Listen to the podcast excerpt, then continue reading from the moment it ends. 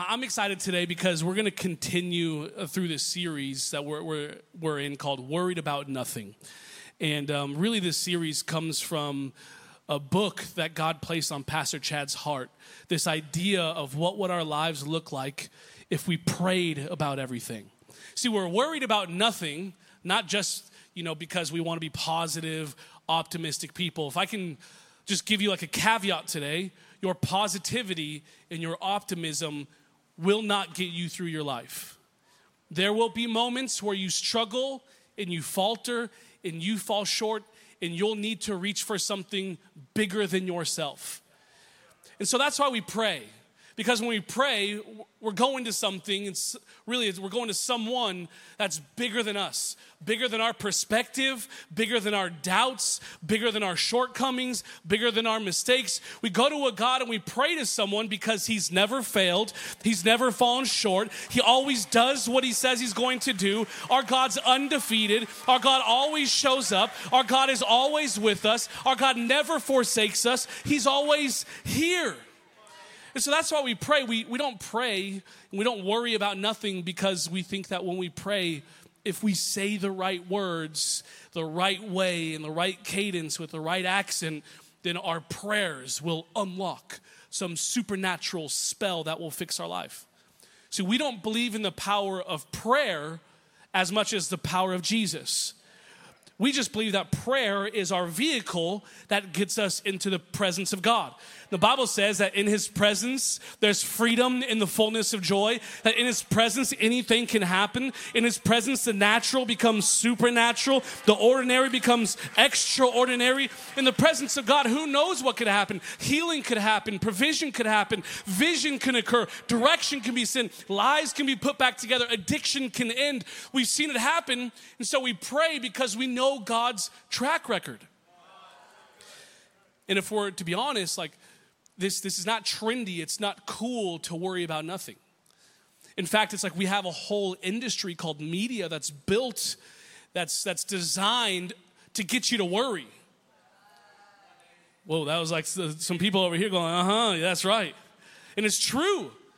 Like we have a social media that gets you to worry, and it's not just get you to worry about the negative things in life. Like we're gonna jump on social media and Twitter, it's just all bad. It's all it's all gross. It's all you know doom and gloom. You jump on Instagram and it's all highlight reels, and so now you begin to worry about things in a different way.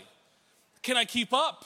Can I look like them? Can I sound like them? Is my opportunity as as big as their opportunity? Or is, is my following as big as their, is their following? And you begin to worry about curating a life that looks good instead of living a life that is good. And so when we say let's not worry about anything, let's pray about everything, it's not trendy. Like there's not a lot of accounts that have millions of followers going like, "Hey guys, today just don't worry about anything." It's like five reasons why you should worry about sending your kids to school the first week. Hand, foot, and it's like, oh my goodness. I, I, I promise you, it's not in trend, but just because it's not in trend or it's what the culture is talking about doesn't mean it's not holy and everlasting and good. And the thing about trends is exactly that is that they fall out of trend. The thing about peace is that peace never goes, joy never leaves. Holiness is it's a, it's a classic. Anytime you wear it, it'll look good on you. So we go to, we go to God because we know that He's, he's never going to go away. He's not like some fading trend. We're not worried going like, oh man, God, well, I know that you've been really good for all of eternity, but I think tomorrow you might not be. It's like I'm not worried about what the headline says, what the diagnosis says, what my friends say, what my family tells me. All I'm worried about is hearing from the voice of God. Because when I hear from the voice of God, it's like my life comes alive. It's like my life takes on form. It's like I used to live in black and white and now I live in color. It's like now all of a sudden the bass is hitting a little bit more and it's like you can feel the music, you just hear the music. I want to convince you today to live a life of prayer and not just live a life of, of prayers that would point to you, not just to live a life of cute, fancy prayers, But I would invite you to live a life of bold, wild, courageous, risky, exciting, adventurous, dangerous prayers. It's like, I wonder what would happen if we just started praying prayers that we can't be the solution for. I think we should probably stop asking God to do things that we can solve on our own. Like, okay, God, um, I need you to get me a job. And God's like, fill out an application. Why aren't you showing up, God? Where's my provision? And he's like, it's crazy. That pop up from for Indeed.com just showed up. Fill it out and make a profile. God's like, hey, where are your prayers that only I can answer? Where are your prayers that only I can do? See, uh, if you can do it on your own, I'll let you do those. How about I just operate in ways that are supernatural? So I want to give you, if you're taking notes today, you can write down the title. I don't want to mess it up. These are dangerous prayers. These are dangerous prayers. I want to give you five prayers today that if you pray them, you will begin to live a dangerous life. You guys see the new Top Gun? We're entering the danger zone, people, okay? We're doing, call me Maverick, okay? I'm not gonna lie, Top Gun, it was like the surprise of the summer for me. It's very rare that a sequel is better than the original. I'm not gonna give any spoilers, but if you haven't seen it, it is a kind hearted, safe movie for you to go see. That's okay, I'm done with the Top Gun plug. But I think that when we face dangerous things, it's wired within us to react one of three different ways, okay? Science would tell us that when a dangerous moment happens, like I'm not gonna lie, I'm the husband that like jumps out and scares my family. Like they just know to like look around the corner every time they like come into the room. Or I scare them, and each of my kids and my wife they all react a different way. I scare my wife and she shrinks back. I scare my son River, my five year old, and he like hits me. Just I'm just like I'm kind of proud, but at the same time I'm like, uh, this is this might be a problem later on in life. If someone startles him, he might just you know be already in, in battle mode. But we can either fight, flight, or freeze. When a dangerous situation happens, it is built within us through our lives. We can either fight, flight, or freeze. And so, whenever God asks us to do something that would seem risky or dangerous, if we're not careful, we'll fall into the temptation to either fight God, run away from God, or freeze and be paralyzed by analysis. But the thing that God has done for us is He's given us the Holy Spirit that allows us to overcome.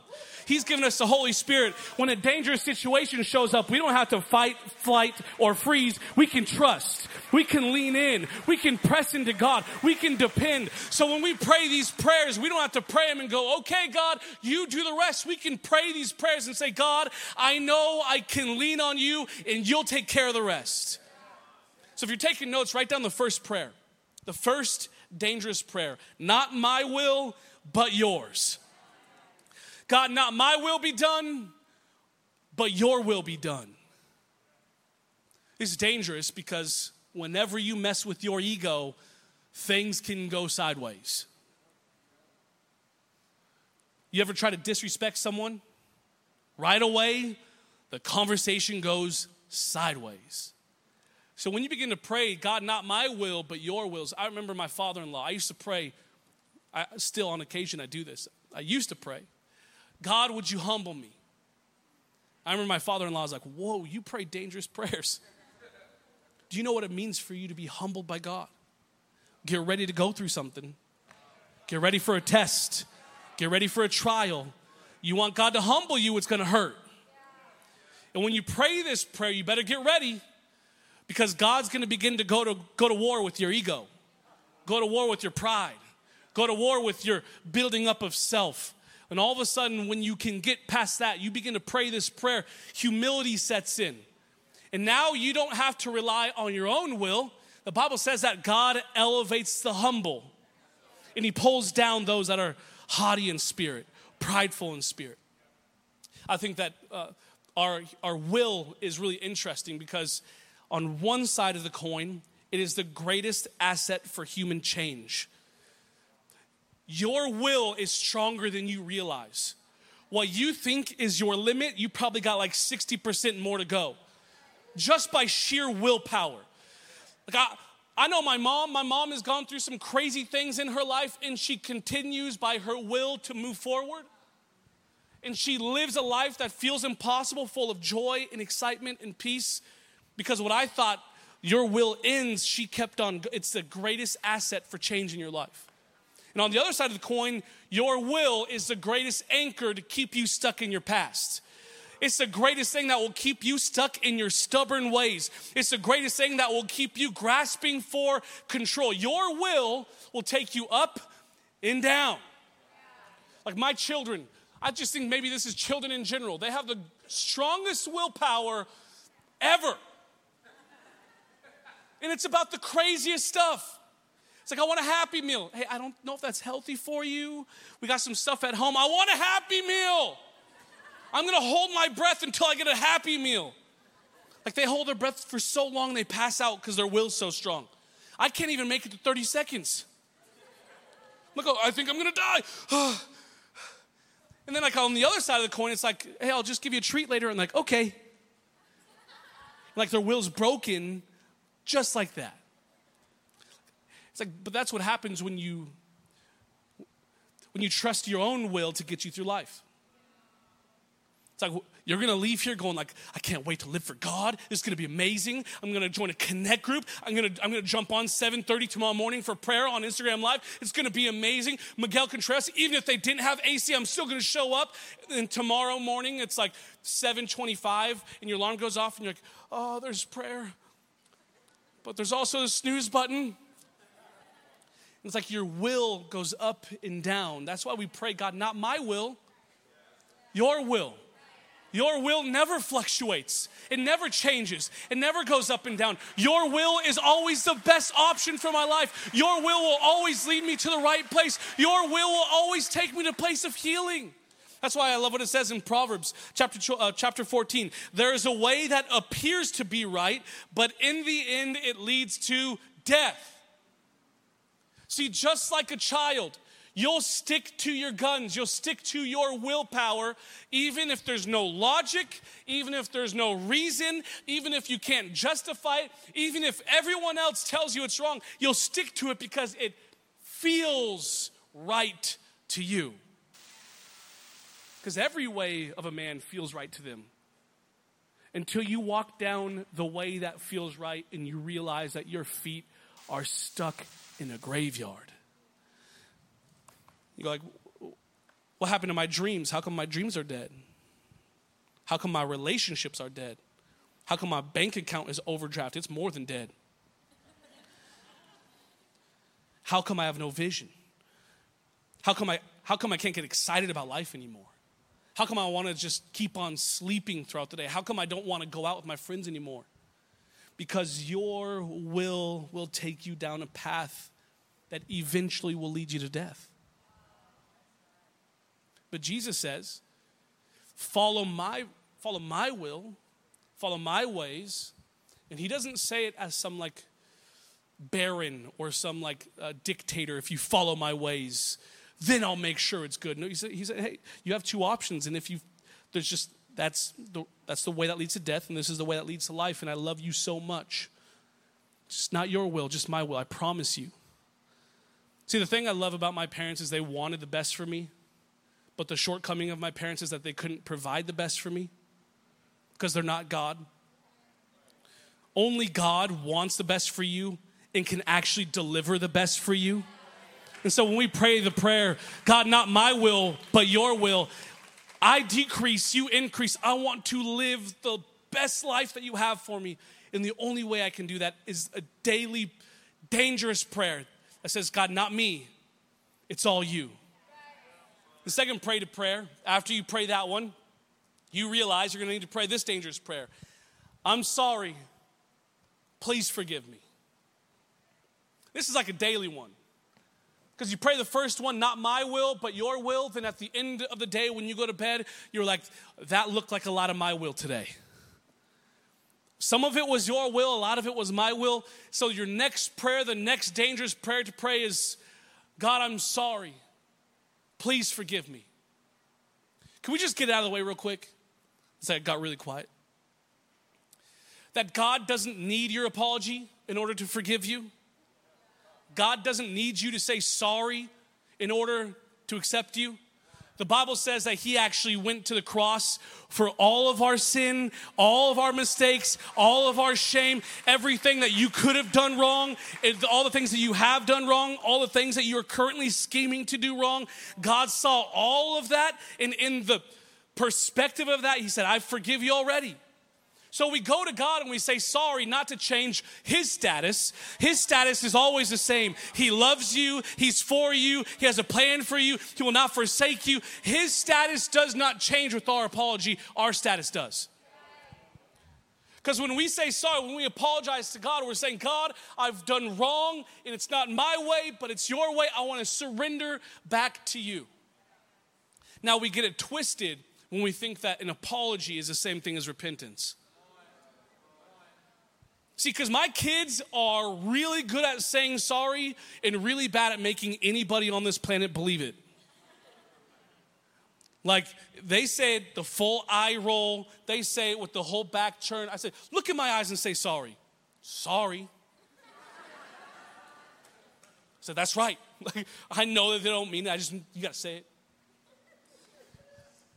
But I think we do that all the time. We mess up, we make a mistake, we choose our own way, we fall short, and we're like, sorry, God. Sorry, messed up.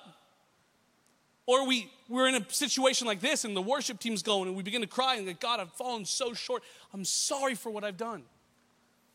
And then, like, we leave and we pick up the same patterns and temptations and cycles that we just apologized for.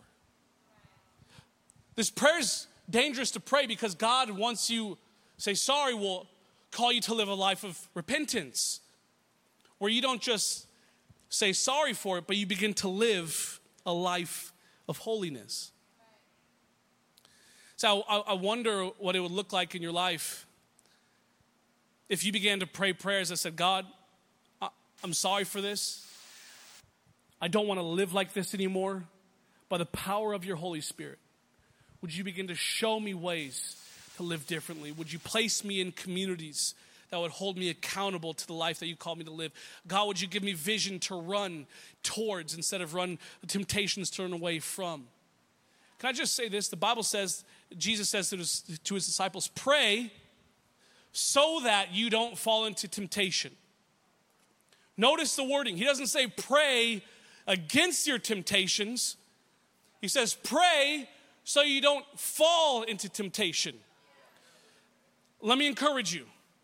If your daily prayer is praying against your temptations, you might be running the risk of living a life focused on sin rather than your Savior. See, we live in a generation that says, I don't want to be like the dad that abandoned me. I don't want to be like the people that hurt me. And I'm never going to talk like them. I'm never going to act like them. I'm never going to do the things that they, that they did to me. And the whole time you're leaving a wake of destruction that's bigger, wider, and scarier than the one that was committed against you. Why? Because if you only focus on that thing, that thing will eat you alive. So when we pray against our temptation, God, would you keep me from this thing? God, would you keep me from this thing? God, would you keep me from this thing? God, I don't want to be in this thing. God, this thing, this thing, this thing, this thing, this thing, this, I'm doing this thing again. Because it's always on your mind. When you repent, you flee from your sin, you leave it behind, and you say, Okay, God, I'm not who I used to be. I don't even have to concern myself with this. God, I'm looking to new things, green pastures, clear water. I'm looking on what's ahead of me. I'm looking for your salvation. God, I'm looking for your righteousness. God, I'm looking for your holiness. God, I have vision for my life. God, I'm sorry. But I'm not gonna stay here because you have something better for me. That's the next prayer. Prayer number three. We're getting like more and more dangerous. The danger zone. It's getting crazier and crazier, you guys. This next one, this next prayer, prayer number three. Here I am, send me. Here I am, send me. Isn't it interesting? The world, the enemy, first and foremost, would get you to leave out that first part. Here I am. Isn't it interesting? God would say, Hey, what, where are you? And most of us would say, uh, We're not here. Like, my body might be here, but my attention is somewhere else. My, my attention is on my phone. My attention is on a screen. My attention is on my future. My attention is on my past. I'm anywhere except for here. And when you pray, it anchors you to the moment that you're in. When you pray, you say, God, here I am. You're denying the distractions of everything around you in the world trying to get at you in the voice of anybody else, and you you plant yourself in the presence of God. You say, Here I am. See, the dangerous part about this prayer, Here I am, send me, is that you begin to pray a prayer that God asks you to become a solution for. You're like, Nate, didn't we just say we should stop asking prayers that we can accomplish? There's a difference between praying for what we need and praying for what God's plan is. Because God will give you everything that you need. In fact, in the Bible it says, stop praying for what you need. God's going to take care of you. He's going to provide for you, provide food for you. Shelter. He's going to provide everything you need. You start praying bigger prayers. So then all of a sudden you start praying prayers that like are, are terrifying, supernatural. And God's like, okay, if, if you want this to happen, then you better buckle up because I'm going to use you to become the solution for the things that you're praying for. You guys remember Moses in the Bible? He's like one of the main characters. If he was like a Disney Plus thing, like a Bible Plus, it'd be like you click on Moses and it's like he has a whole catalog. Found Moses. He's a prince of Egypt, right? His, uh, there's a, a, decree that goes out, hey, all the children are going to be killed. So his mom sends him down the Nile River in a basket, and he's found by Pharaoh, the king of Egypt. He's found by his daughter, the princess, and Moses becomes a prince of Egypt. You guys, you guys know the story? Right? Mariah Carey, a great uh, soundtrack.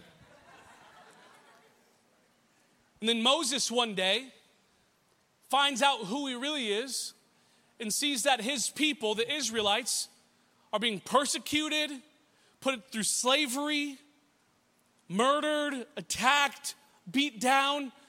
And all of a sudden, a little bit of righteous anger, a little bit of justice rises up in Moses. And he says, I, I will not let this happen in front of me. So, what does he do? He goes to save his people. And when he goes to save his people, he ends up murdering an Egyptian, which, uh, as a prince of Egypt, maybe you shouldn't murder uh, other Egyptians. He becomes a convict. Terrified, fearful, Moses runs away into the wilderness. And for 40 years, he develops all sorts of symptoms of what it looks like running from God. See, Moses would have been raised up in the most affluent, most educated, most well versed courts in the entire ancient world. He would have known languages and battle tactics and fashion and food and songs. And he would have known all the things. And then all of a sudden he gets sent into the desert after he runs away. And the Bible says that he develops a stutter because sin will make you weird. Sin will make you stutter. Sin will make you stand out. Sin will be the thing that you think you're hiding it from everyone else, but the whole time your life is telling on you. So we find Moses, and the Bible picks up, and Moses is in the desert running away from what God's placed on his heart, which, by the way, is to save his people. Moses had the right calling, but he did it by his will and not God's will. And this is kind of the motif of Moses' life that would keep him from God's best constantly. And all of a sudden, God shows up and says, Hey, Moses, remember that time when you felt in your heart, you knew in your heart that you were called to save my people. God calls Moses and uses Moses to do the very thing that originally was asked of him in the first place. And Moses was the whole time gave every excuse. Okay, God, um, I tried doing it on my own, tried being the answer, it didn't work. So why don't you use this guy? Why don't you use this person? Why don't you use that thing? I'm the very least to be used here. And I'm here to tell you, so are we. Like, God, you're gonna use me? Like, what can I offer you, God? I can't even hold my breath for 30 seconds. Like, what am I supposed to do? What am I supposed to offer you? And this prayer is dangerous because God will begin to download supernatural presence, supernatural power, supernatural vision upon your life. Come on, I don't know about you. What would it look like, Zoe, if we said, God, here we are, a church, send us, we'll go. God, here we are to end homelessness. God, here we are to end depression. God, here we are to end racism. God, what would you do with us? It says here in Isaiah uh, chapter 6 Then I heard the voice of the Lord saying, Whom shall I send, and whom will go for us? And I said, Here I am, send me. Here I am, send me. Maybe you've heard this story before. It's a, it's um, a, a parable, if you will. There's a man um, in, a, in his house, and there's a flood. And the flood was steadily rising. So the man kept on going higher and higher on his house. And each time he, eventually he'd be on the roof of his house and he would cry out to God, God, would you save me from this flood? God said, I'll save you. I'll, I'll save you from this flood.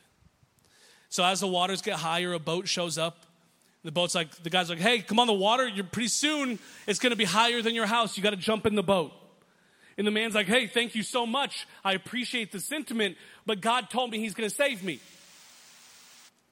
So the water keeps on rising, and another boat shows up, and they're like, hey, I don't know if you're a good swimmer, but pretty soon there's not going to be anywhere for you to go. The water's rising. Why don't you jump in the boat? And the guy's like, hey, appreciate the sentiment, but God told me he's going to save me. And finally, the water's at his ankles, there's nowhere else to go, and another boat shows up and they say, If you don't jump on this boat right now, you're going to drown. And the man says, Hey, I appreciate the sentiment, but God told me he's going to save me. So eventually the waters rise, the man drowns, and he confronts God. God, I thought you I thought you said you were going to save me. God's like, I sent three boats. You didn't take a step. And I wonder if we've missed out on the opportunities for God to use us because He's put an opportunity in front of us. We just haven't been willing to take the step. He's opened up the door that we asked for Him to open. We just haven't stepped through it. Come on, Zoe. We got to stop waiting for the superhero to show up and start taking steps on our own.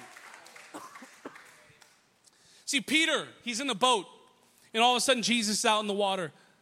And he says, Jesus, if you want me to come to you and walk on the water, then give me the word.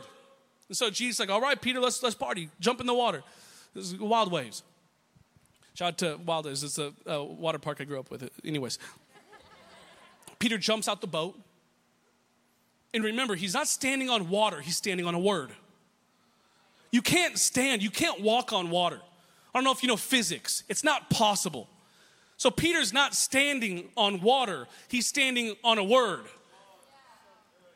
But he sinks in the circumstance. He stands on the word and he sinks on the circumstance. But before his head could get below the waters, Jesus is there to lift him up again. And this will become the cycle of a dangerously lived life where God calls you, you step out on a word, the miraculous happens, you sink because of your own ways, and before you get too low, Jesus picks you up again. So you're either standing on a word, sinking in a circumstance, or being rescued by Jesus. I, I just have a question for you. Which part of the process are you in? Because you're if you're standing on a word, you better get ready for a struggle. It's coming. The waves, the, the Bible says Peter saw the wind. You can't see wind. He's illogical. But he still sinks because he's afraid of something he can't see. Then all of a sudden, God's grace steps in and lifts him up. Can I encourage you? When you pray this prayer, here I am, Send me. God will send you. And God will give you everything you need to accomplish what He set you out to do.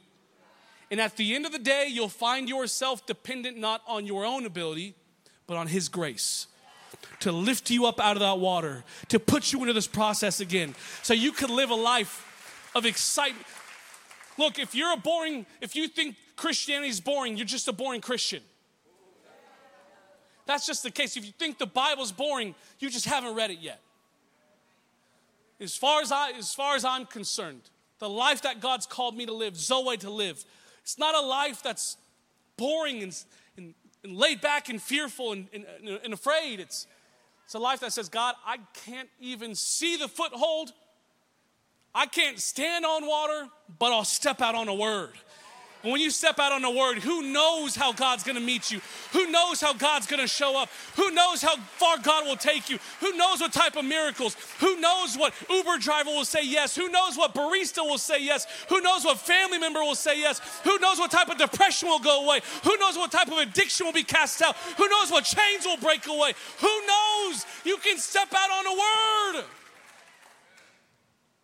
And God will sustain you every step of the way. And the next prayer it's so dangerous because the more you step with God, the more you stand on a word, the more tempting it's going to be to take credit for the blessing. So the next prayer is this, and the band, you can come out. You can join me. The next prayer, dangerous prayer, search my heart. Psalm chapter 139 says, Search me, God, and know my heart. Test me and know my anxious thoughts. See if there's any offensive way in me and lead me in the way everlasting. Search my heart, God. Search my heart. Some of us are afraid to go to church because we're afraid of this happening. Like if God searches my heart, He'll see how wicked I am. He'll see how messed up I am. He'll see I haven't dealt with my trauma. He'll see my pain. He'll see what's happened to me. When we pray, God, search my heart, we're not asking for God to find something He doesn't already know about. God doesn't need to search your heart, He made that thing. He knows what's in it, He knows what He's designed you for. When we pray this prayer, we're saying, search it. Because when you see something, God, I know you'll say something. Because I don't want any perverse thing in my heart, God. I don't want anything with ill agenda. I don't want anything that will keep me from your presence, God. Search me. And when God sees something, He's so good, He'll say something. And the problem is, is that today we face the reality that there's an enemy in this world. Now, when he sees something, he'll say something too. And the difference is the devil will say something, the enemy will say something. He'll pull up an issue that you have, he'll pull up a problem, he'll pull up a heart thing, he'll pull up a trauma, and he'll condemn you for it. He'll shut you down, he'll isolate you. He'll say, Hey, I found something in you you're full of fear. And um, it's, it's for a good reason. Because you're nothing. Because you have nothing going for you. You should be fearful. Have you seen your accounts? Have you seen your relationships? It's, it's only going down from here. Yet Jesus would step in. And when he searches your heart, he would say, I see this fear that you have and I don't condemn you for it. I see this fear that you have and I want to convince you today to turn it to faith. I see this trauma that you have. I want to convince you today to turn it into testimony.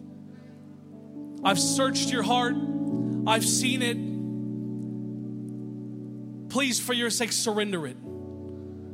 You don't have to have this anymore. In fact, the Bible says that God will take your heart of stone. I don't know if you've ever had a hardened heart before. I come to church some mornings going like, okay, God, good luck.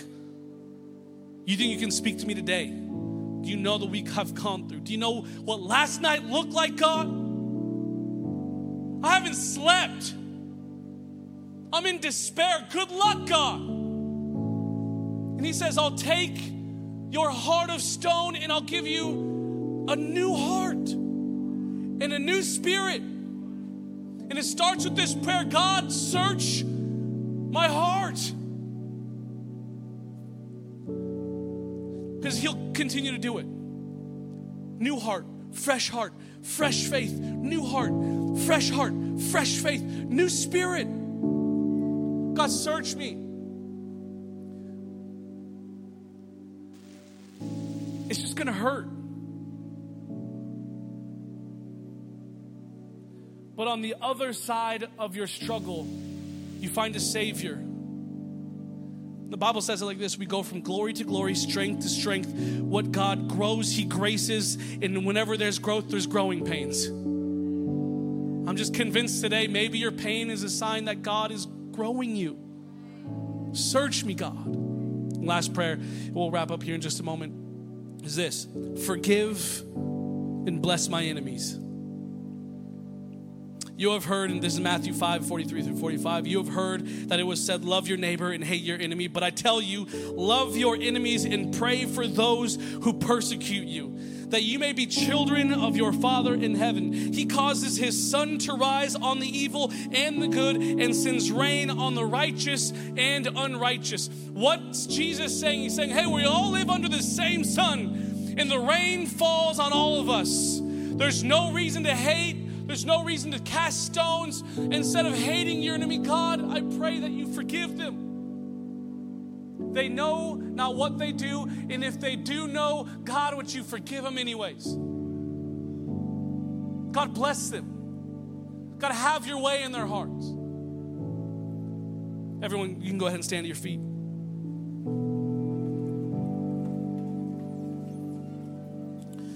See, this one's the most dangerous prayer to me because oftentimes we think the enemy is someone else